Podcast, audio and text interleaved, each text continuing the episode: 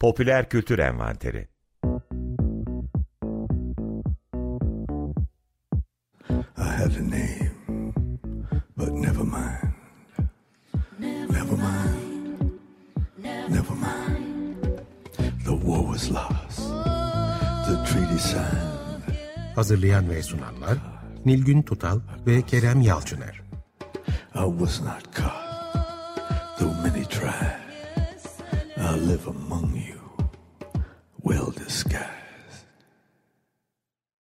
Herkese merhabalar. 95.0 Açık Radyo'da Popüler Kültür Envanterini dinliyorsunuz. Açık Dergi içerisinde.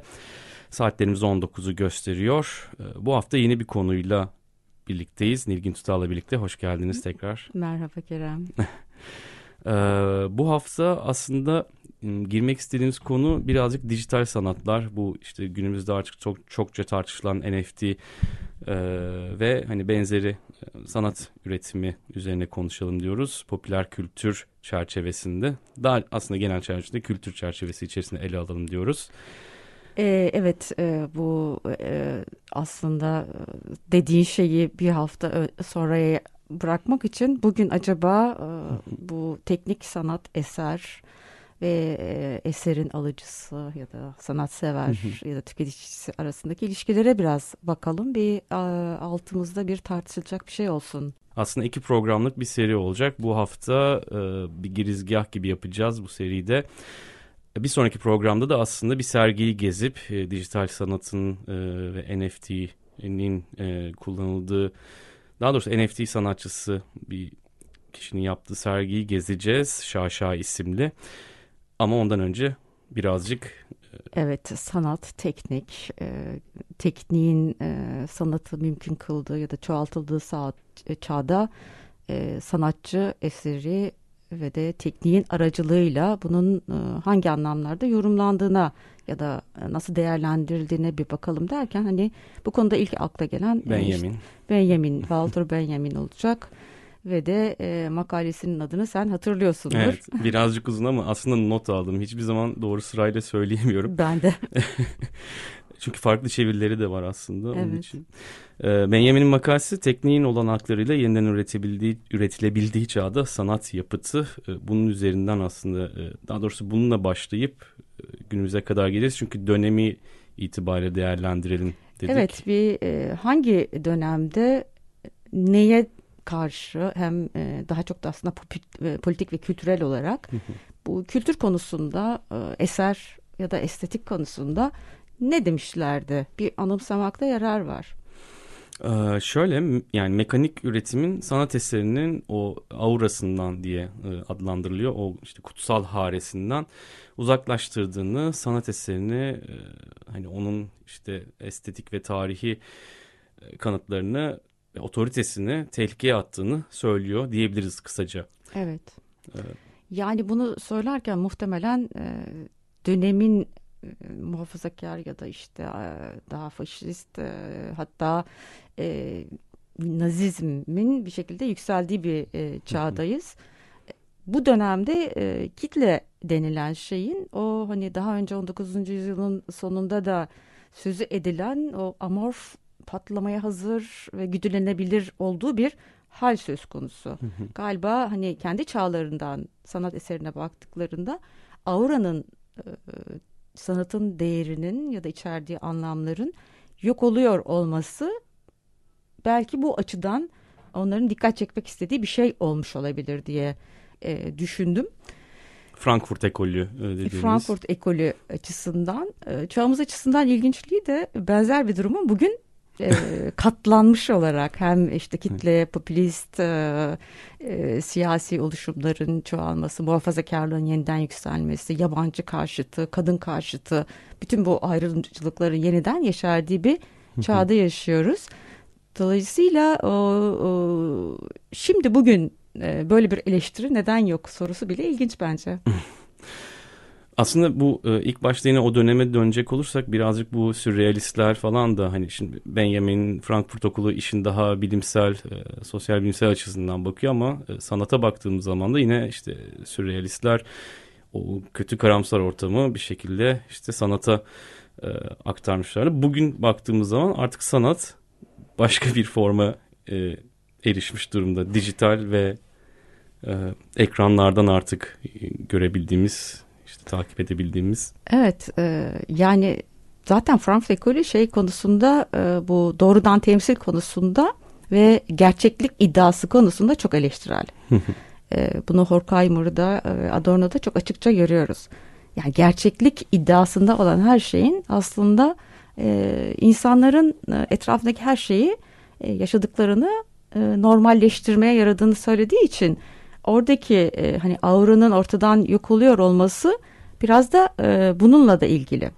Ama tabii e, bir de şu yanı var. E, peki yani hani bu aurası olan şey kimin için vardı?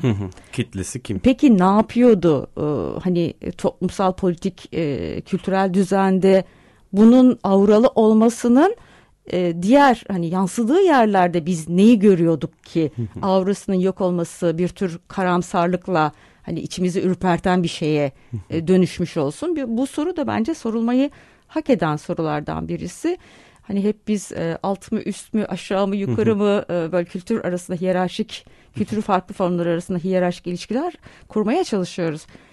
Acaba e, bu hiyerarşinin e, böyle mi eleştirilmesi gerekiyordu? E, şimdi baktığınızda e, bu kapalı bir alan aslında. Hani eleştirel düşüncenin belki de e, tamam peki eleştirel düşünmek, farklı bir şekilde bakmak, mümkün dünyaları genişletmek için e, güzel bir alan. Ama e, bu farklılaşmış ve imkanı olabilecek düşünce dünyasına e, acaba e, nereye kadar e, hani insanların birlikte yaşama, birbirini anlama kültürüne e, deyip değmediği e, sorusu. Yani o dönemde tabii ki Frankfurt ekolü e, Benjamin dışında çok karamsar bir evet. şekilde yaklaşıyor Özellikle ve mümkün Adorno. olmadığını e, söylüyor. Ya o noktada işte Benjamin tamamen olumsuzlamıyor bu tekniğin tekrar yani tekniğin koşullarıyla yeniden üretimin. Daha bunun işte kitlesinin e, işte genişlediğini belki bir şekilde demokratikleştiğini söyleyebiliriz ama buna şimdi yine bir Bourdieu referansı vereceğim. O ünlü işte istatistik. Sen çok seviyorsun Bourdieu'yu. Evet. ama yani çok kullandığım, yararlandığım için ee, gerçi e, bir önceki programda da hani getirilen eleştiriyi de söylemiştim Bourdieu'ya. Onu da bir şerh olarak Ben de e, başka bir eleştiriyi duydum onu söyleyeyim. E, geri gelmişken söyleyeyim ben. Şöyle bir şey diyor özellikle de Jacques Rancière e, diyor ki e, tamam yani belli böyle bir e, hiyerarşi var böyle bir ayrım var işte habitus dediğimiz e, bir şey var bu egemen sistemin içinde vesaire vesaire diyor ki her zaman bu ayrımdan yola çıkarak yaptığımız eleştiri aslında ayrımı yeniden üretiyor. Yani Hı. onun içine sıkışmış oluyoruz. Bu bağlamda Rancière diyor ki e, peki bu ikiliyi attık bir kenara ve de diyor ben diyor işte e, yani o sanayileşmenin ilk döneminde e, işçilerin artık hani kendi çalışma saatleri, ücretler vesaire greve gittikleri dönemde sendikalarda kendilerinin kaleme aldığı bir takım e, şiirler var, metinler var. Arşive girmiş. Burada ve, tabii bir döneme kadar hiç o işlerin içerisinde olmadığı için belki. E, ve oradan e, aslında e, bu e, hani hiyerarşik bir sanat anlayışı olmadan ya bunlar ne demişlerdi? ve e, onları oradan çıkarırken özellikle de çok da böyle akademik bir e, yazım biçimi de kullanmadan bir e, eser ya da işte deneme e, kaleme alıyor ve akademi buna karşı yani hı hı. felsefeci e, böyle yazmaz işte böyle bir şey e, deneme hani oradaki jargona e, uygun olmayan bir biçim bile rahatsız hı. edici. Evet. Yani Bourdieu'nun yaptığının e, tabii ki kötü değil. Tabii ki hani bir şey demiyoruz e, ama hani onun üstüne e, artık başka evet. bir şeyler de e, söylenmeye başladı. Yani aslında işte ilk e, hep Bourdieu eleştirildi ya e, hiçbir şekilde bu işçi işte eylemlerinde yer almaması Hatta bu işte sosyoloji bir dövüş sanatıdır da da e, karşı çıkışlar oluyor. O 95'te galiba ilk defa bir greve katılıyor ve söz sahibi oluyor. Onun için belki gözlemleri eksik kalmış olabilir. Ya aslında e, bir şey gözlemiyor değil ama akademi içinden bir şeye bakmakla e, bakış açısını değiştirip başka bir yandan bakmak arasında e, ciddi bir e, fark var. Yani zihin bir şeye göre biçimleniyor. E, yani yapılan şeyler kötü değil ama hani biz artık bir taraf, konum, bakış açısı değiştirme e, durumuna göre e, yeniden bazı şeyleri gözden geçirmek ya da e, ele almak gibi bir durumla karşı karşıyayız sanırım. Burada ufak bir akademik parantez açmış olduk akademiye yönelik ama e, Benjamin'den bahsediyorduk aslında. E, hani demiştik o çok olumsuzlamıyor bu teknikle üretimi ve hani sanat eserinin daha işte tırnak içerisinde demokratikleşme potansiyeli olduğunu söylüyor. İşte oradan zaten Bourdieu'ya atlayacaktım ben. Evet. Ben ee, kestim pardon ama. Yok ben yani bunda konuşmuş aslında, olalım aslında sonunda. Aslında söyleyeceğin şey e, bence burada söyleyebilirsin çünkü evet. şey e, yani o hani habitusun içinde ya da belli bir e, sosyal sınıfın e, kültürel beğeni, zevk dediğimiz şeyin alanına kapatılmış bir sanat anlayışı evet. var. Ya onu zaten işte bu yaptığı bir e, hangi eserinde hatırlamıyorum, kitabında hatırlamıyorum araştırmasında ama e, müzelere işte insanların e, sanıyorum Mitterrand dönemindeydi. Müzelerin işte herkese ücretsiz şekilde açılması falan e, gibi bir şey olduğunda e, bakıyoruz ki müzeye gidenler yine aynı şekilde işte daha üst sınıflardan e, elit kesimler e, demokratikleşmesine rağmen aslında hayat olduğu gibi devam ediyor. Yine alt sınıflardan insanlar buralara çok fazla uğramıyorlar. Uğramıyorlar. Evet. Ee, yani oradan belki şeye geçebiliriz. Ee, hani bu teknoloji dediğimiz şey eser ve sanatçı arasındaki e, ilişkiye. Şimdi e, bir teknoloji çok e, belki şematik olacak ama insanın yapabildiği hani beş duyusuyla yapabildiği şeylerin imkanlarını çoğaltan bir şey. Daha böyle bir hani e, iletişim alanında makluhan dediğimiz tarzda düşünürlerin e, ileri sürdüğü bakış açısı. Şimdi e, çoğaltma aslında matbaadan söz ediyorlar. E, ya da işte bir tiyatro eserinin seslendirilmesi söz konusu olabilir henüz daha aslında e, sinema daha çok e, şey yapmamış var ama e, şimdi böyle bir e, yerde başka bir araçla yeniden e, üretilme söz konusu ama daha çok aslında üstünde durdukları şey çoğaltma. Bu durumda e, Benjamin bunun demokratik olabileceği konusunda e, hiç beklenmedik imkanlar yaratacağı konusunda e, bir vurgusu ya da dikkat çektiği bir konu var. Ama e, yani bu e, eseri üretenle araya giren e, aracı olan şey e, ve e, eserin biricik değil de işte binlerce olması durumu. Belki de e, işte en çok da bu e, yani hazır e, şeyle materyalle üretilen ready sanatta ready made'de daha çok ortaya çıkıyor. İstersen oradan e... Evet bu pisuar öz özellikle ya da işte Andy Warhol'un e, eserleri baktığımız zaman işte aslında tam Benjamin'in e, şey yaptığı öngördüğü bir noktada hani koyuyoruz işte bu ben bunu sanat eseri olarak görüyorum. İşte onun etrafında siz hareyi görün ya da görmeyin diye aurayı. Evet. Yani orada e, benim aklıma gelen e, soru şöyle bir şey. Sanatçı zaten yapılmış olan bir şeyi binlerce defa ürettiğinde hala sanatçı olabilir mi? E, kendi yaptığı işe eleştirel baktığı için mi acaba bunu yapıyor?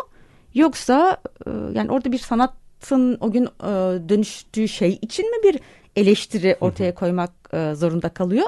Ya da e, bunu yapmak aslında çok daha fazla kitlesel bir beğeni e, beraberinde getirdiği için mi yapıyor? E tabii ki hepimiz seri üretiliyoruz. Evet. İnsanlar birbirine benziyor. Aynı günlük yaşam, aynı tatil biçimi. Yani tüm bunların içinde sanatçıyı özel kılan ne ki? Bu e, çoğaltma işini kendine e, dert ediyor. Yani e, Pisuvar örneğine baktığım zaman o dönemki aslında sanat anlayışını kritike ettiği için böyle bir şey oluyor. Ama bence bu daha önceki programlarda da konuştuğumuz hiç aslında bir e, işte popülerlik kaygısı, öne çıkma kaygısı olmadan yapılan bazı şeyler süreç içerisinde buna evrilebiliyor. Ben müzik örneğini vermiştim daha evet. öncesinde. Ya burada da böyle bir şey e, bilmiyorum bir tepki olarak bunu e, koyuyor sanatçı. E, yani bilmiyorum Andy Warhol bunu yaparken e, o kadar da hani benim tepkim kendisi de çünkü bir e, e, ready gibi bir şeydi. Değil mi? E, hani kendi duruşu, giyinişi, saçı başı. Dolayısıyla karşımıza hani kendi köşesinde düşünen, içinden geleni dünya ile ilişkisini hani o e, kişinin iç dünyasındaki e, insana dair karanlığı dile getirenler ya da işte güzel e, doğa manzaraları yapanlar hadi. E, peki burada sanatçı ne yapıyordu? Kendisi de bir aslında e, metaya dönüşürken evet. e, sanatın metalaşmış olduğunu ya da seri üretilebilir olduğunu yeniden böyle göstermenin anlamı neydi? Dolayısıyla ben pek şey e, bak bakmıyorum yani bu pop art dediğimiz. E, Duchamp'ın aslında bir adım ötesine taşımış oldu bir, bir yerde var oldu daha ileriki döneminde gibi düşünüyorum. Ee, aslında biraz işte girdik teknik eser, sanatçı, kitle ilişkisine evet. Ee, ve kopya ve hani orijinal olma durumu. Ee, şöyle bir şey ben aslında not almıştım. Şimdi sanat eserinin teknikle tek tekniğin imkanlarıyla tekrar üretilmesi var. Bir de o tekniğin de hani daha da geliştirilmesi, hani sanat üretim araçlarının da artık kitleselleşmesi ve yaygınlaşması gibi bir evet. e, konu da var aslında. Ve burada hani fotoğraf örneği şimdi hepimizin cep telefonlarında olan ve işte çeşitli filtrelerle şeylerle kullandığımız e, hani bunları mesela sanat eseri sayabilir miyiz gibi. Yani e, şimdi kimin hangi içeriği paylaştığına baktığımızda yani orada henüz oranın hani e, bu değerlidir şu değersizdir diyen bir yapıyı mı e, ihlal ediyor ve yok ediyor yoksa yeni değerlendirme e, ve kıstas biçme e, tarzları mı ortaya çıkıyor? e, şimdi baktığımızda aslında bir tür e, hani o e, NFT gibi yerlere ya da işte bizim te- cep telefonuyla şununla bununla yaptığımız yerlerde nitelik çok önemli değil. Ama bize dünyayı nitelikli olmak gerekir diye düşündüren şey hala varlığını koruyor. Bir yandan hani burada çok da nitelikli bir şeyle karşılaşmıyoruz hali var. E, hep vardı zaten. Yani e, oradaki e, böyle bir şey borsaya borsa gibi artık eğilimler hani herkesin aynı şeyi yapması, farklı şekillerde yapması vesaire. Yani orada e, neyin içerik olarak e, yine de hani kamusal anlamda düşündüğümüzde, topluluk anlamında düşündüğümüzde bize ne katıyor? Bu borsa konusunda aslında Deniz bu NFT zaten bir e, işte kripto paralar e, piyasasında oluşan ve onlarla işte değerleri ölçülen bir şey haline gelmiş. Hani onu da borsa haline gelmiş mi? Evet. Başka bir şeyden bahsediyorsun. O da bir anda bilinç akışı. Doğru doğru yani e, bağlantıyı öyle kurabiliriz. Şimdi eğer e, ben küçük bir şey anlatayım. E, 25-26 yaşında bir yeğenim var. Onlar yani gençlerin e, bu işte NFT ya da kripto paralar gibi bir şeyin peşine düşmüş ve oradan e, hayatını değiştireceğine dair bir algıyla Hı-hı. hareket edenleri var. E, şimdi e, siz yani bir çizgiyi attınız işte buna e, bir birim para dediniz. Sonra sizin o attığınız çizginin hani onu işte şeye dijital olarak attınız koydunuz. Bunun bir değerinin orada bir aslında spekülasyonla oluşması söz konusu. Ee, birileri kazanıyor, kazanıyor olabilir. Ama e, yani peki bu kazanç bizi nereye götürüyor? Yani tek kişiye, beş kişiye belki yararı olacak bir şey. E, dolayısıyla hala sanattan söz edebilir miyiz gibi bir soru akla geliyor. Çünkü benim kızımın 7-8 yaşında çizdiği şeyleri koyalım. E, teyze dedi. Ben de dedim ki ha öyle mi? Peki koyalım. Bakarsın biz de zengin oluruz. Ee, böyle bir e, durum söz konusu. Yani hani sanatçı bugün nerede? ee, sanatçıya ihtiyacımız var mı? Bazıları hani daha böyle e, derli toplu oturup da e, hani düşün, düşüncelere dalanlar için evet böyle olmalı. Dünya işte e, ciddi, demokratikleştirelim. Hani politik olarak e, insanlar daha huzurlu, daha rahat topluluklar kursunlar vesaire. E, bu onun bir biçimi gibi e, görülecek mi ya da böyle bir e, değişim yaratacak mı? O konuda çok e, bilmiyorum bekleyip göreceğiz. Hani her şeyde böyle e, yok efendim sanat e, eseri aurasını yitirdi. İşte efendim kitle e, eline ne gelirse onu tüketiyor. Bunların da zaten zevki yok.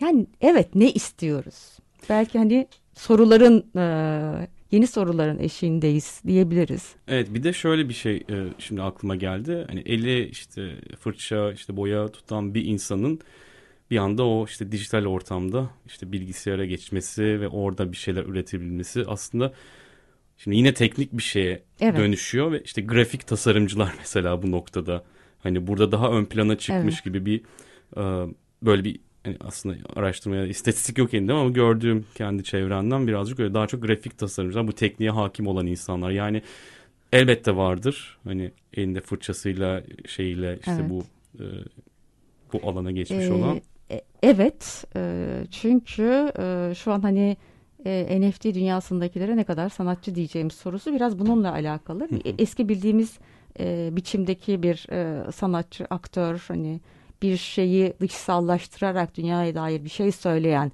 kişi e, Özgül Tikel bir konumdan çıkıyor.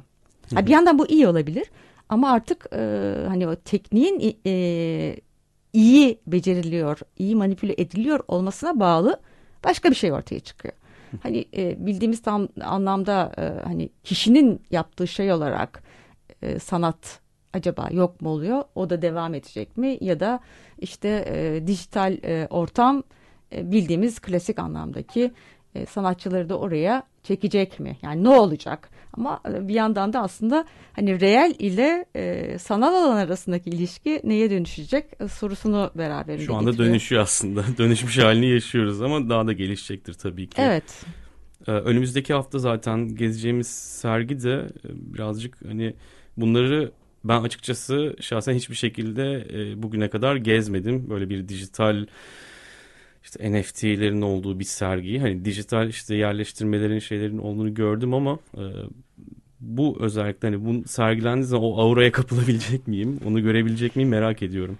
Yani hani iletişim alanında hep e, tartışılan konu var ya bu e, diğer kitle medyalarının hiç e, katılımcıya e, aktif bir rol biçmediği ve bu yeni medya dediğimiz ve işte tüm o, o bizim de artık kullandığımız e, hem araç olarak hem de platform olarak hemen her yerde bir aktifleşmemiz yani bizim aslında tüketiciyken üreticiye dönüşme durumumuz gibi bir şey e, söz konusu olduğu söyleniyor. Tabii ki şimdi e, acaba neye nasıl katılıyoruz sorusu bir yandan da ön plana çıkacak. E, şey çok ilginç ben e, işte NFT'de ne e, en çok e, dikkati çekiyor diye baktığımızda gerçekten de bir iç mimarın e, yaptığı e, kent tasarımı gibi bir şey, fütüristik bir şey ön plana çıkmış. ee, yani aslında bizim e, bilim kurgu filmlerinden gördüğümüz bir e, kenti orada yeniden e, işte e, dijital e, araçlarla inşa etmiş. Görmedim ben şahsen ama kafamda canlandırabildim evet, böyle evet, anlatınca. Yani e, çok e, hala şey diye de, devam eden de var yani Andy Warhol tarzında mesela bir e, kolektif gruptu galiba. Böyle e, silik çiçekler gibi bir şey yapmış ve sonsuzcasına çoğaltmış. evet o zaman bu haftada e, aslında yeni konumuza girizgah yapmış olduk. Dijital sanat, işte NFT'ler, e, işte dijital videolar bunların işte tekniğin yeniden üretilebildiği çağda sanat yapımı tekniğin Teknikle. olanaklarıyla yine başta evet. ezberlediğimi düşünmüştüm ama Benjamin makalesinden yola çıkarak birazcık anlatmaya çalıştık. Bir girizgah yaptık. Önümüzdeki hafta Şaşa isimli e, sergiye gidip orada bir şey bu e, de, bunu deneyimleyip gerçekten e, göreceğiz bakalım ne olacak. Evet. e, yani bu kopya ve orijinal e, tartışmasında yeniden bir e, daha belki kapsamlı olarak ele alabiliriz. Evet bu sefer pratikten yola çıkarak. Evet. Popüler kültür envanterini dinlediniz. Açık Dergi içerisinde Açık Radyo'da iki hafta sonra tekrar saat 7'yi gösterdiğinde Nilgün Tutal'la birlikte canlı yayında olacağız. Hoşçakalın. Evet teşekkür ederiz dinlediğiniz için hoşçakalın.